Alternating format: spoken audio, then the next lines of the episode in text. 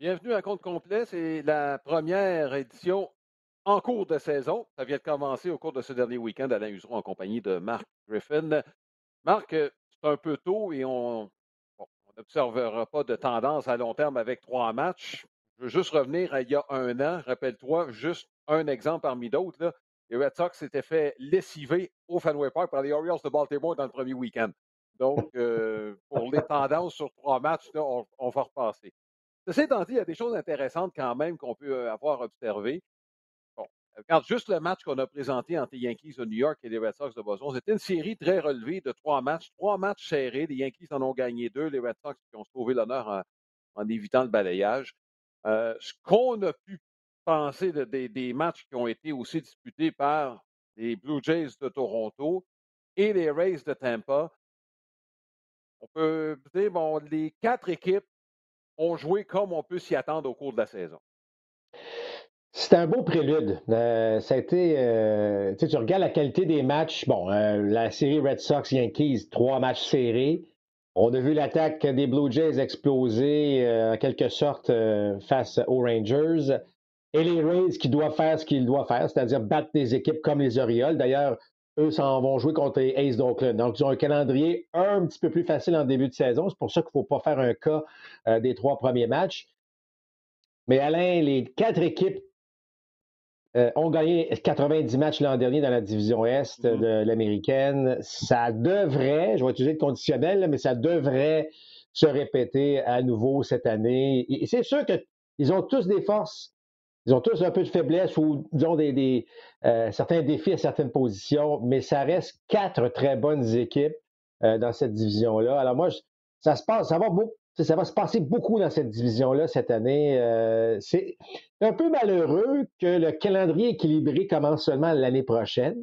Parce que là, on va se, entre guillemets, taper 19 matchs contre chaque, chaque équipe de notre propre division. Ça ne sera plus le cas l'année prochaine. Mais euh, c'est peut-être là que ça va jouer, parce que si une équipe connaît beaucoup d'ennuis ou des ennuis contre une équipe de sa propre division, là, ça pourrait nuire à ses chances éventuelles de, faire les séries. Oui, puis si une équipe, par exemple, cette année, euh, bon, euh, au lieu d'être 15-4 contre Baltimore et seulement 19, ça peut faire une différence. L'année passée, les Rays se sont payés la traite face aux Orioles en recommençant encore cette année. Ben exact. Mais tu sais, à quelque part, faut que tu faut, faut que tu aies une fiche euh, bon, gagnante contre ces équipes-là, mais pas juste gagnante par un ou deux matchs. Faut, euh, et les Rays l'ont compris. Alors, les Rays jouent de la balle, que ce soit les Orioles ou les Yankees ou les Red Sox, euh, les, les, Rays jouent de la même manière. Et ça, c'est vraiment c'est vraiment la bonne chose à faire. C'est l'attitude qu'on doit déployer dans ce genre de, situation-là. Ne jamais prendre une équipe à la légère de toute façon. Mais mm-hmm. euh, écoute, ça, va être à couteau tiré. Ça va être bien, bien le fun de, suivre ça, euh, évidemment. Et puis là, mm-hmm.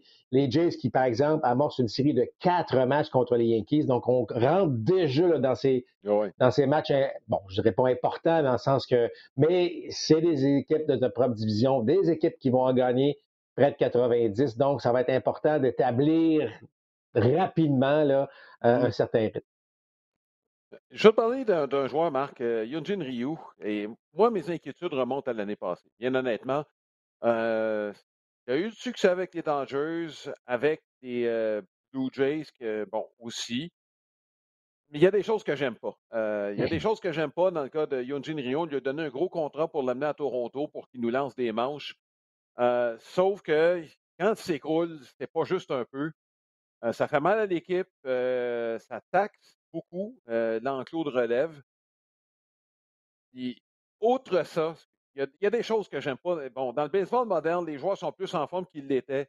Pas sûr que Eugene Ryu, c'est une priorité. c'est un gars qui fait les choses à sa manière, effectue pas de lancer entre les départs. Dans ce que veulent accomplir les Blue Jays, je ne suis pas sûr qu'ils rentrent dans le moule. Pourtant, on était très confiants. Hein. Il y a plusieurs membres de l'organisation, là, je ne parle pas des joueurs, je parle de la direction qui mmh. euh, mentionnait qu'ils s'attendaient vraiment à une année euh, euh, où Rio allait rebondir. ça a été plus difficile l'année dernière, malgré les succès des Jays.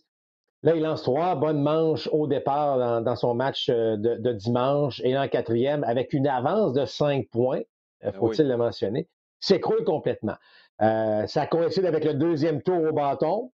Est-ce que bon, est-ce qu'on va mettre ça sur l'excuse que bon, ça a été un court qu'un entraînement, il n'y a peut-être pas. Et bon, je vais lui donner l'échantillon de 3-4 départs, Alain, avant de vraiment le taper sur le clou. Mais c'est inquiétant. Je suis d'accord avec toi.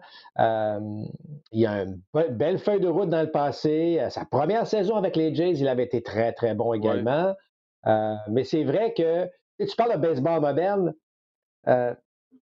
Hier, les, frappeurs des Rangers on a, pris des notes lors du premier tour, mais le deuxième tour au bâton, mm-hmm. on avait une lecture de, ces balles cassantes. Hein? C'était à profusion, les balles cassantes de, euh, Ryu. Euh, et on a frappé la balle d'aplomb. Euh, pas, ça n'a pas été des coups sûrs chanceux. On a vraiment frappé des, balles, des balles d'aplomb. Euh, alors, oui, on peut se poser des questions sur le répertoire, en fait, de Rio. Est-ce que c'est sa forme physique? Bon, peut-être. Mais tu as raison de mentionner le fait qu'il a une routine propre à lui, différente des autres. Là, bon, tu as mentionné qu'il lance pas entre les départs. C'est un peu son propre programme. Est-ce qu'il est peut-être temps qu'on ait une ouverture euh, de faire les choses autrement? Parce que, tu sais, inévitablement, Alain, si tu n'as pas de succès à un moment donné ou tu as peu de succès, ben ouais. Il euh, faut changer des choses. Euh, et, parfois, ça peut être effectivement la routine entre les départs, ça peut être la préparation dans un départ en particulier. Donc, mais attendons, donnons-lui trois ou quatre départs. Si c'est le même constat, ben là, évidemment, il va falloir, euh, va falloir que les Jays réagissent à ça. Je ne sais pas si tu as observé cette tendance-là, euh, Marc. Bon, toi aussi, tu as vu beaucoup de matchs au cours de la fin de semaine. Mais j'ai vu beaucoup de joueurs qui ont, bon, qui ont quelques années déjà dans le baseball majeur. Et c'était visible jusqu'à quel point ils ont perdu du poids. je vais te nommer deux noms, là, puis il y en a un, à mes yeux, Michael Trout. Je ne sais pas si tu as remarqué, là, mais il semble plus belle qu'il l'était. Hunter Renfro est un exemple que, j'ai remarqué aussi. Bref, quand je dis le baseball a changé, c'est un aspect, et, mais cette année, ça m'a frappé. Moi. Je ne sais pas si euh, dans ton cas, c'est la même chose, là, mais j'ai. Mike Trout, à mes yeux, on va le voir mardi, là. Euh, les gens pourront peut-être l'observer, mais c'est pas qu'il était. est moins massif qu'il était. C'est ce que j'observe. Je ne sais pas, Marc, c'est la même chose, ben c'est une illusion d'optique. J'aimerais savoir ce que, toi t'en penses, ce que tu as vu. Bon, c'était des matchs d'ouverture. Il va encore en avoir cette semaine, des matchs d'ouverture locaux pour certaines équipes. Mm-hmm. Alors, on fait la présentation des joueurs. Et je ne sais pas si les gens ont remarqué, là, mais euh, là, on est rendu, bon, évidemment, le premier qui est présenté s'en va vers le marbre. Là, là on est rendu presque au champ gauche.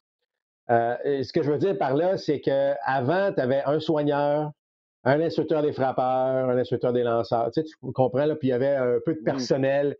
Là, tu regardes la ligne du nombre de, du membre de personnel bon, qui s'occupe des joueurs. Là. Écoute, là, c'est, pas trois personnes. Là. On est à 15, 20 personnes le long de la ligne qui sont toutes habillées en, en tracksuit. Là, puis euh, là, tu te dis, ouais, ils arrivent de où tous ces gens-là?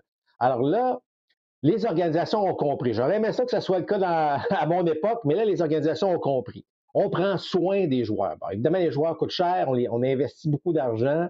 Alors là, tu as, euh, des psychologues sportifs, euh, tu as des nutritionnistes, ah euh, tu as des gens qui se... Alors là, les gars sont encadrés comme jamais. Et, lorsque la saison se termine, je me souviens, moi, à mon époque, OK, voici un, un cartable de 8-9 feuilles, là. ça c'est ton entraînement pour l'hiver, bonne chance, puis présente-toi aucun entraînement ben, en forme. C'est plus ça aujourd'hui. Euh, les, bon, évidemment, il y a eu le fameux lockout qui a créé euh, mm-hmm. quelques, quelques, confusions au niveau de communication parce que, bon, on n'avait pas le droit de communiquer avec les joueurs, mais normalement, euh, il y a un plan, il y a un plan très serré qui, qui, est suivi par des employés. Alors, c'est sûr que, bon, si le joueur est moindrement discipliné, va, va suivre ces tendances-là et il va avoir une meilleure forme physique, donc ça inclut la nutrition.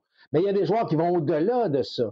Euh, tu sais, s'il te manque un petit peu de vitesse pour toutes sortes de raisons, si tu sens que euh, tu es, fatigué en fin de saison puis tu veux t'assurer que tu sois en forme pour 150 matchs, ben, il y a une autre forme d'entraînement qui te permet d'être encore mieux préparé. Alors, l'encadrement des joueurs est, meilleur, mais surtout les, joueurs ont compris que tu ne gagnes rien sur la liste des blessés, tu ne gagnes mm-hmm. rien d'avoir un, 5, 5, 10 livres de plus juste parce que ça, ça a bien été pendant 3-4 ans.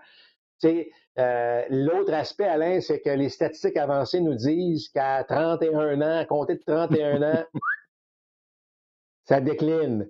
Ben, il y a des gars qui disent non, non, moi, c'est pas vrai que je vais décliner à 31, je vais me garder en forme pour qu'à 31 jusqu'à 35, 36. Alors, il y a toutes ces raisons-là derrière qui font que on va voir, euh, en fait, de moins en moins de joueurs qui semblent, bon, euh, moins en forme, mais on va voir de plus en plus de joueurs qui vont euh, se retrouver avec des, formes physiques en un là, qui, sont, qui, permettent à ces gars-là de donner le maximum. Alors, dans le fond, toutes les raisons sont bonnes aujourd'hui pour qu'un athlète soit en meilleure forme physique. Puis j'ajouterais même une autre couche à ça, Alain, c'est que la compétition est tellement forte euh, dans le baseball d'aujourd'hui. Alors, si c'est un peu de misère parce que c'est bon, est-ce que c'est ta faute?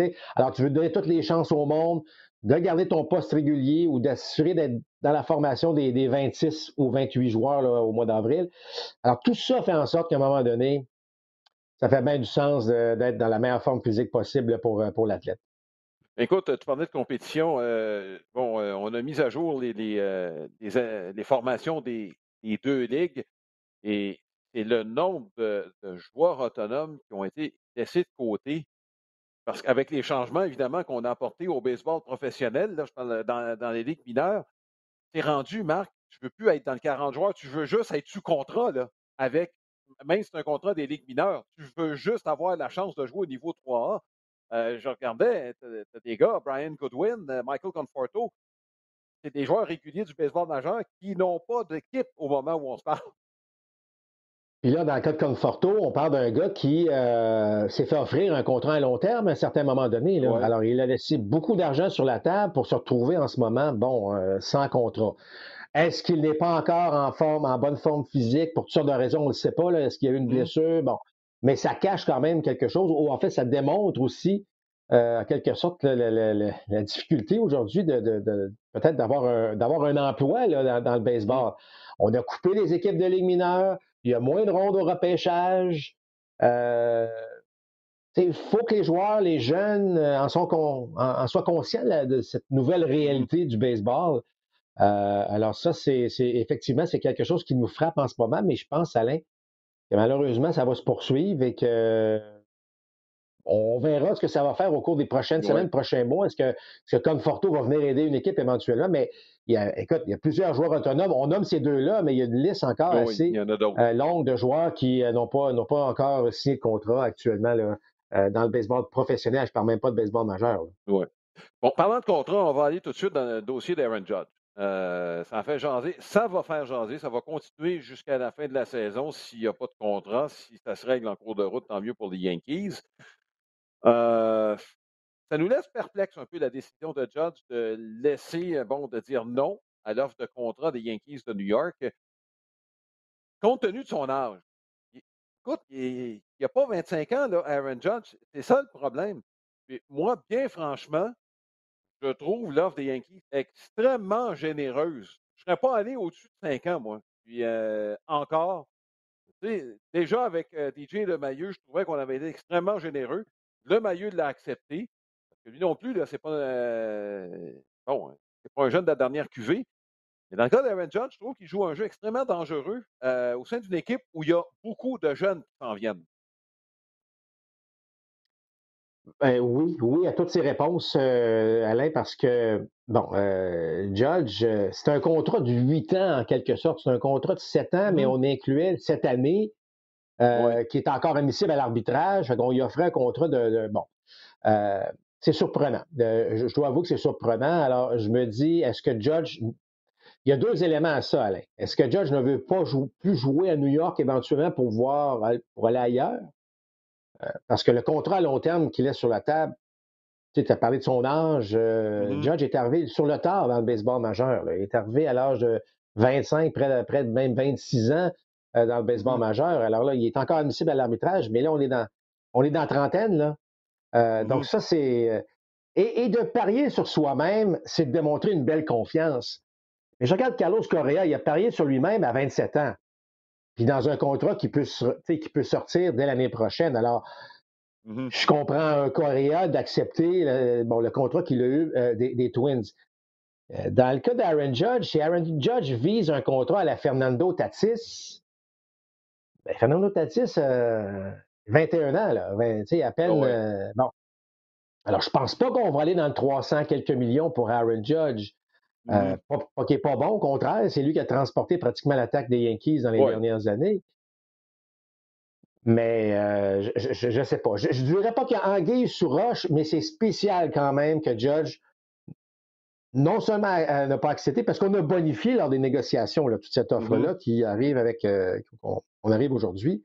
Mais Judge a dit la saison commence, je ne négocie plus. Alors, il va devenir un joueur autonome. Il a même mentionné que là, je vais me vendre à 30 équipes du baseball par la suite. C'est un, énorme risque. Tu sais, Judge peut, euh, peut, se blesser gravement cette année, euh, mm-hmm. perdre beaucoup de valeur donc sur le marché parce que en étant, en étant un peu plus vieux, on ne souhaite pas de blessure, mais il y a quand même un risque dans le cas de Judge. Alors, il parie sur lui-même avec sa confiance qu'il va pouvoir produire. Tant mieux pour lui. Mais c'est un risque que plusieurs trouvent énorme. Euh, et j'espère pour lui que ça va fonctionner, mais euh, lorsqu'on parle de risque, ben, ça, ça, peut, c'est un jeu qui est un peu dangereux. Oui, euh, ça me laisse perplexe un peu. moi, je pense que je veux faire sauter la banque. Je pense que c'est davantage ça. À New York, il se plaît, il est populaire. Il n'y a pas de raison de partir de New York, à mon sens. Et je pense qu'il y a un peu de gourmandise là-dedans monétaire. Euh, bon, évidemment, on n'est pas dans le même monde, là, et ça, il faut, d'abord le comprendre. Mais compte tenu de son âge, bon, euh, est-ce qu'il est mal conseillé, ça, c'est une autre histoire, mais bon, on verra. Mais moi, l'histoire de dire que je négocie pas en cours de saison, de, personnellement, j'y crois pas. Euh, s'il reçoit l'offre qu'il veut, bon, une offre qui juge satisfaisante, Marc, ouais, il va sortir le crayon et il va signer. Bon, c'est clair. Puis on sait que c'est son agent qui négocie. Là. C'est pas lui qui va négocier, qui est sur le téléphone non, plus, mais euh, ça reste que. puis si c'est une stratégie de négociation, euh, ben, bravo pour. Euh, ben c'est bravo d'utiliser cette forme de, stratégie, mais je trouve que c'est quand même. je suis d'accord avec toi. Puis l'offre était très généreuse, celle des Yankees. Bon. écoute, un joueur qui a reçu un gros contrat, ben, on va parler de deux joueurs, en fait. C'est que il y a des choses qui sont sorties avec les Braves d'Atlanta à la suite du départ de Freddie Freeman pour les Dodgers. Et Ronald Acuna, en entrevue, je ne sais pas s'il s'attendait à avoir une telle réaction médiatique, mais euh, on lui a fait part du départ de Freddie Freeman et quand on lui a dit Est-ce qu'il va te manquer? Et la réponse a été quand même assez franche Non. OK? Et euh, quand on lui a demandé d'aller un peu plus loin, ben, c'est que Freeman prenait bon, de la place. Et quand Acuna est arrivé, Freeman, euh, bon, Acuna avait sa façon de faire les choses. Ça arrive, Marc, dans toutes les organisations. Bon, euh, bon on se fait dire par les vétérans, non, c'est pas de la façon dont on fait des choses. Et Acuna n'a pas nécessairement apprécié. Est-ce que c'est juste moi, j'ai l'impression que c'est un peu ça, mais la question que je te pose, c'est bon, tu es, allé dans un vestiaire comme recrue, que ce soit au niveau même junior, là, puis euh, au niveau professionnel. Est-ce que c'est seulement un conflit générationnel entre les deux? C'est sûr qu'il y a un peu de ça, puis il y a de, l'interprétation aussi. Là, euh, on, connaît quand même un peu tous Freddie Freeman. Il n'y a, pas une once de méchanceté dans, Freddie Freeman. Mais est-ce que c'est normal que deux bons joueurs ne sont pas des meilleurs amis? Ben, absolument. Euh, est-ce que ça se peut que, euh, on n'est pas du tout. Ben, tu l'as parlé, tu as parlé de, de, générations mmh. différentes, euh, d'éducation différente, puis ça n'a rien à voir. Ce que je veux dire, c'est qu'on arrive dans deux mondes de, bon et qu'on ne soit pas, comme j'ai dit, les meilleurs, qu'on se respecte. je pense que dans ce cas-ci, il faut qu'on faut bien comprendre Acuna, là, puis j'ai vu l'entrevue, là, euh, c'était, oui, les réponses étaient directes, mais il n'y avait rien de méchant dans ça. il répondait honnêtement et euh, ça faisait en sorte que là, on comprenait que euh, on n'allait pas super ensemble après les matchs. Euh, on se respectait parce que, bon, euh, évidemment, Freeman en a fait beaucoup dans le baseball, puis que lorsqu'Acuna est arrivé, il a connu du succès. Donc, inévitablement, comme joueur, il y a un certain respect qui s'installe, mais ça ne veut pas dire que tu étais toujours d'accord avec la façon que lui faisait ou quoi que ce soit. Je pense qu'on en a fait un, plus gros plat que ça en est réellement, mais ça mmh. prouve une chose, c'est qu'effectivement, dans un vestiaire, même si on semble être tissé serré, puis de toute évidence, il fallait être quand même assez serré pour les Braves de gagner une série mondiale, même s'il y a eu beaucoup de changements en cours de saison. Euh, il faut garder un esprit d'équipe ben, j'utilise encore le mot respect. Là, tout le monde se respecte mmh dans ça parce que si on chamaille, là, on ne gagne pas la série mondiale. Selon moi, là, ça, ça, vient avec. Euh, alors, euh, c'est surprenant d'entendre ça parce que Freddie Freeman a cette réputation-là d'être, euh, pense, quasiment l'athlète parfait là, dans, dans, les circonstances. Mais, mais ce que, ce que j'aime, c'est qu'Acuna a dit les vraies affaires. Il n'a pas tenté de passer euh, par quatre chemins. Il n'a pas tenté de dire oui parce que c'est la réponse que tout le monde s'attend. Il a répondu honnêtement. Puis là, ben, il a maintenant la place lorsqu'il reviendra au jeu. Il, aura la, en fait, toute la place euh, avec les Braves d'Atlanta. Euh, mais j'en ferai pas un cas. Mais ce que je veux dire encore une fois, c'est qu'effectivement, dans une équipe, ben, c'est des choses qui arrivent. Puis, euh, je, je, on sent, par exemple, les Blue Jays de Toronto qui ont un bel esprit d'équipe, ça, mais ça ne veut pas dire que Vlad Guerrero va aller souper avec Matt Chapman demain matin. Là. On se respecte énormément. Mm-hmm. J'ai aucune connaissance de cause dans ce que je dis. Là. Je vais juste dire que c'est normal dans des équipes de, de, de voir euh, ou d'entendre ce genre de situation-là. Euh, euh, évidemment, on a pris ça parce qu'on parce qu'on parle de Freddie Freeman et de Ronald Acuna Jr. Oui, il faut dire que, bon, c'est pas la référence, mais les Aces d'Oakland des années 70, ça se battait dans le vestiaire, puis ça gagnait quand même des séries mondiales. ouais, ouais, ben on peut se parler des Phillies aussi, euh, euh, dans les années 90, mais, euh, mais ça reste que le baseball a changé, a fait il y a beaucoup de choses qui ont changé. Là, il, y a, des éléments là, qu'on, je pense que c'est difficile à comparer, là, surtout si on remonte à 30-40 ans. C'est un choc des cultures, dans le fond. Et quand je dis culture, c'est dans le sens très, très large. Et sur le plan baseball, le baseball, l'atmosphère baseball dans les pays latino-américains, Marc, ça n'a rien à voir avec ce qu'on voit aux États-Unis. Ça commence à s'éclater un peu plus et même, je dirais, les jeunes nord-américains embarquent un peu plus là-dedans, bon, euh, en étant plus émotifs, en étant plus expressifs aussi. Euh, peut-être des joueurs un peu plus vieux comme Freeman, à qui ça peut peut-être euh, froisser, je te dirais, des vieilles habitudes et des vieilles croyances?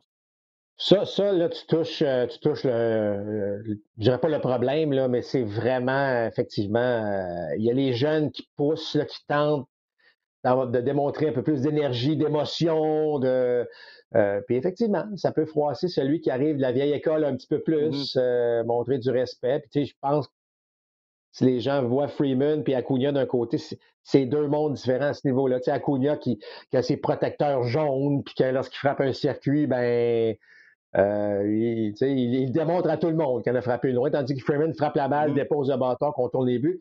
Je ne vous dis pas qu'une manière est mieux que l'autre, mais effectivement, euh, ça, peut, ça peut parfois créer, froisser, évidemment, euh, d'un côté comme de l'autre. Alors, c'est. Ouais. le, baseball veut se rajeunir. rapidement, Alain, le baseball veut se rajeunir. Hein? On le sait, là, la clientèle est un peu plus vieillissante.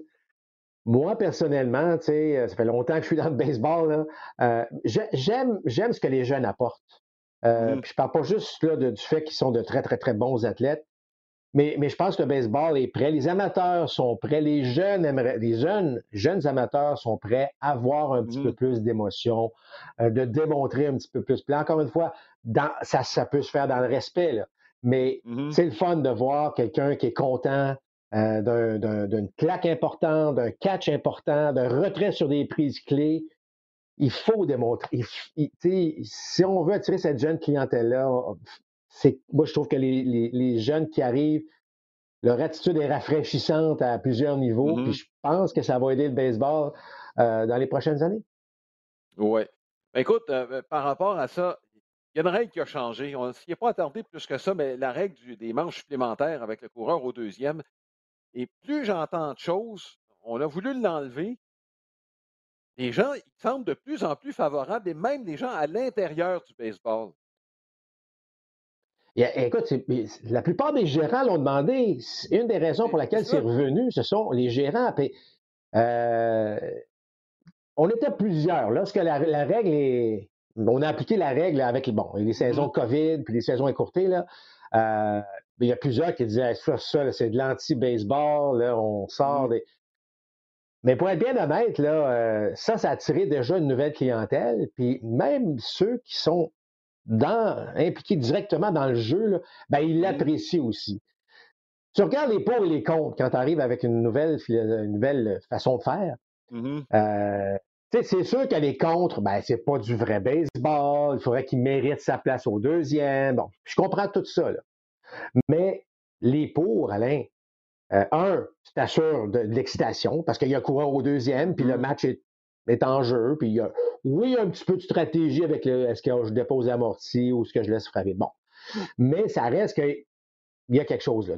deuxièmement, ben, t'évites des 16 puis des 17 manches puis des matchs interminables mmh. qui vont affecter ton équipe pendant une semaine à 10 jours parce que tu brûles un paquet de lanceurs. Puis là, on vient de vous dire en plus, vous n'avez pas le droit de retrancher un joueur, ben, pas retrancher, mais de, de, le céder aux mineurs plus de cinq fois dans une saison. Là, tu te retrouves dans des situations un peu plus difficiles. Puis je te donne un exemple. bon, prenons les, Blue Jays, par exemple. Les Blue Jays jouent une série contre, euh, je ne sais pas, les Orioles de Baltimore, justement, puis un bon vieux dimanche après-midi euh, ou dimanche soir, peu importe, on se tape un 16-17 manches. Et là, on brûle bien des gars, puis tu t'en vas sur une série de 4 contre les Yankees après. Euh, c'est les Yankees qui vont profiter du fait que tu n'as plus de bras, c'est pas, pas le match en tant que tel. Donc, tous ces arguments-là font en sorte qu'éventuellement, ça fait du sens. J'ajouterais que les, diffuseur aime pas mal mieux diffuser un match qui s'en va en supplémentaire avec un coureur sur les sentiers. Donc, tu t'assures d'une mm-hmm. fin de match excitante et tu t'assures que ça ne s'étire pas pendant 5-6 heures. Fait que, oui en saison ou non en série. C'est aussi simple que ça. Oui, puis euh, le, point que, je pourrais ajouter par rapport à ça, c'est qu'il y a dans beaucoup de sports, même qui exigent des prolongations, souvent, on altère les règlements pour accélérer les choses. Euh, au soccer, ça se décide sur un tir de pénalité euh, lorsqu'on va jusqu'au bout. Euh, au hockey, on joue à 3 contre 3. Bref, il y a plusieurs sports qui, qui modifient le règlement afin de favoriser bon, un vainqueur le plus rapidement possible. Pour ça, je n'étais pas convaincu au baseball au départ. Je dirais, plus à l'aise avec ce règlement-là qu'avec celui du frappeur désigné. Mais ça, bon, euh, ça, sera pour une autre discussion. Je sais qu'il va falloir que je m'y fasse. Euh, écoute, j'ai probablement 30 ans pour m'y faire, là, mais je ne suis pas sûr que ça va être assez. Euh, par rapport à tout ça, Marc, le commissaire a indiqué qu'il veut faire du cadran sa priorité. Moi, fait longtemps qu'on en parle. Marc, je pense qu'on est rendu là. Il y a des sports comme le, bon, qui n'ont pas de cadran de façon traditionnelle, vont y avoir recours. Le golf, le tennis, euh, ils ont recours. Probablement le curling va modifier certaines choses pour accélérer les matchs aussi.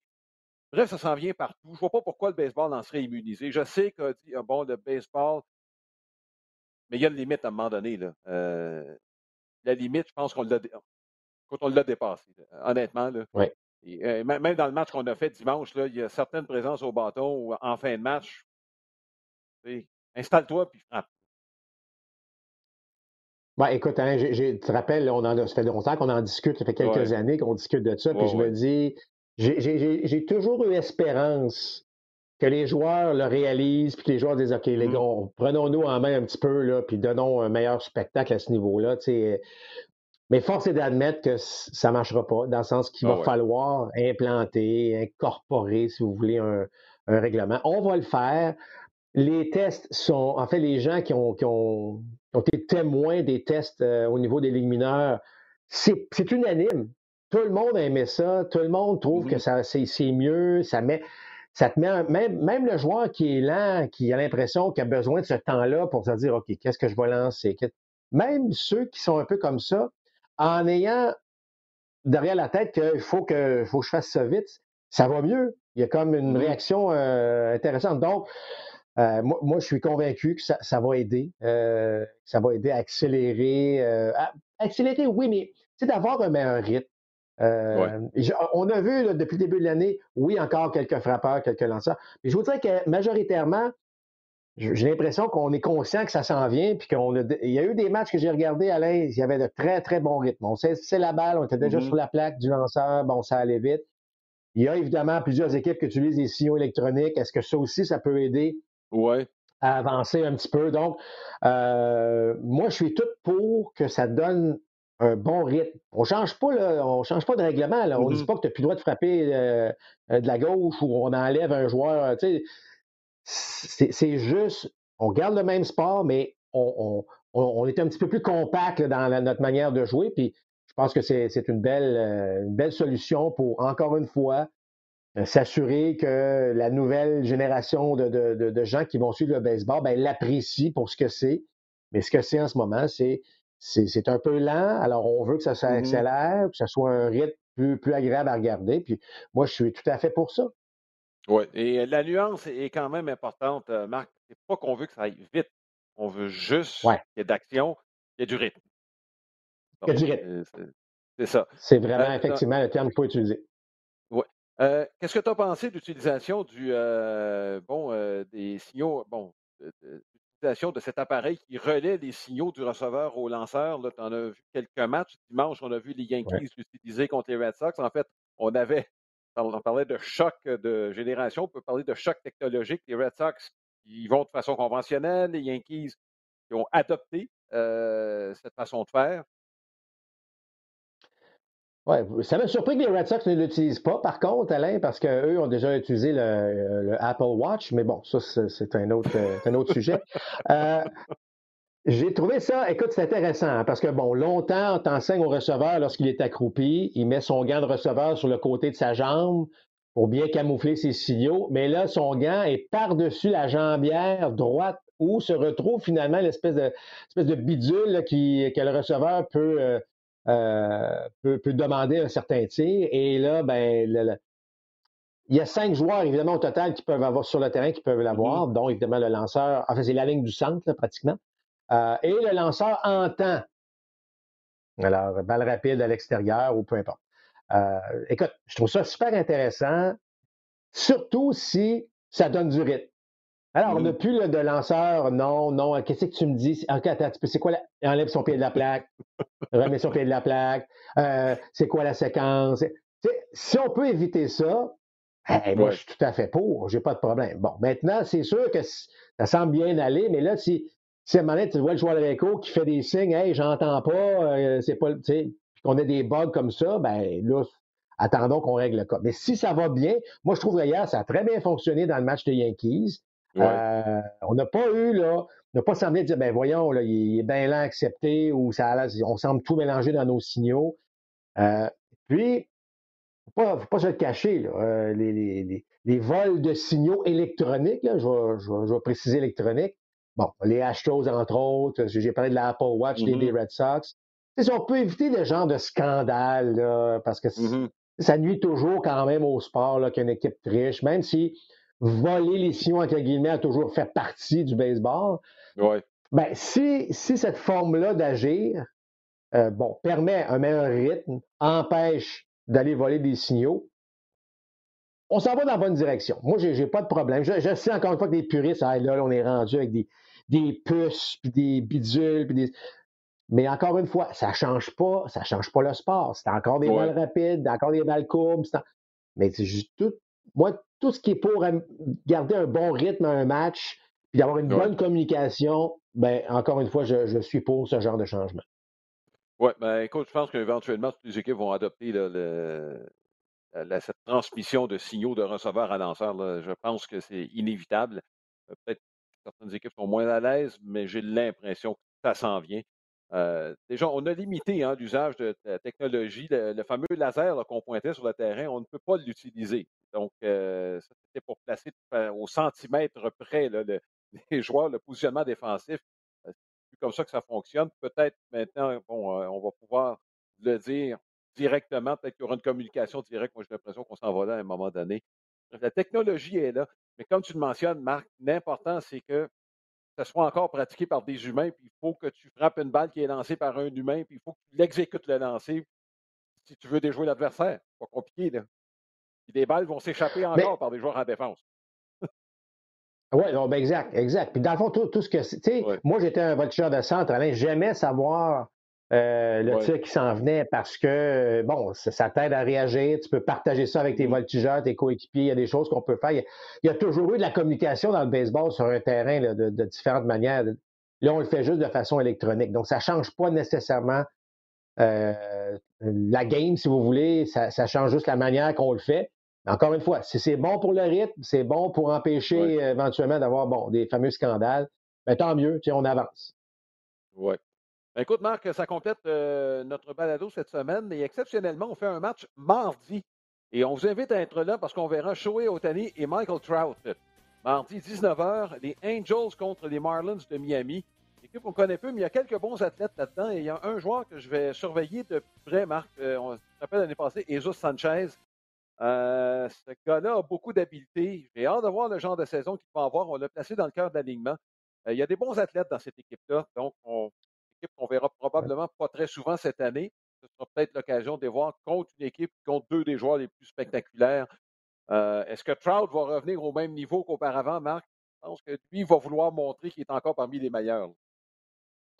Ah, il y a deux, écoute, quand tu as deux des cinq, probablement cinq meilleurs joueurs du baseball dans ton équipe, ça devrait être excitant, mais moi, je suis d'accord. Trout, des, même si c'est le meilleur joueur depuis dix ans, ah l'année passée, elle n'a pas joué, des choses à prouver. Otani veut montrer qu'il est capable de faire les deux encore sur une base régulière. Puis les Marlins, rapidement, euh, on parle de la division Est américaine, que les Orioles, ça va être plus difficile.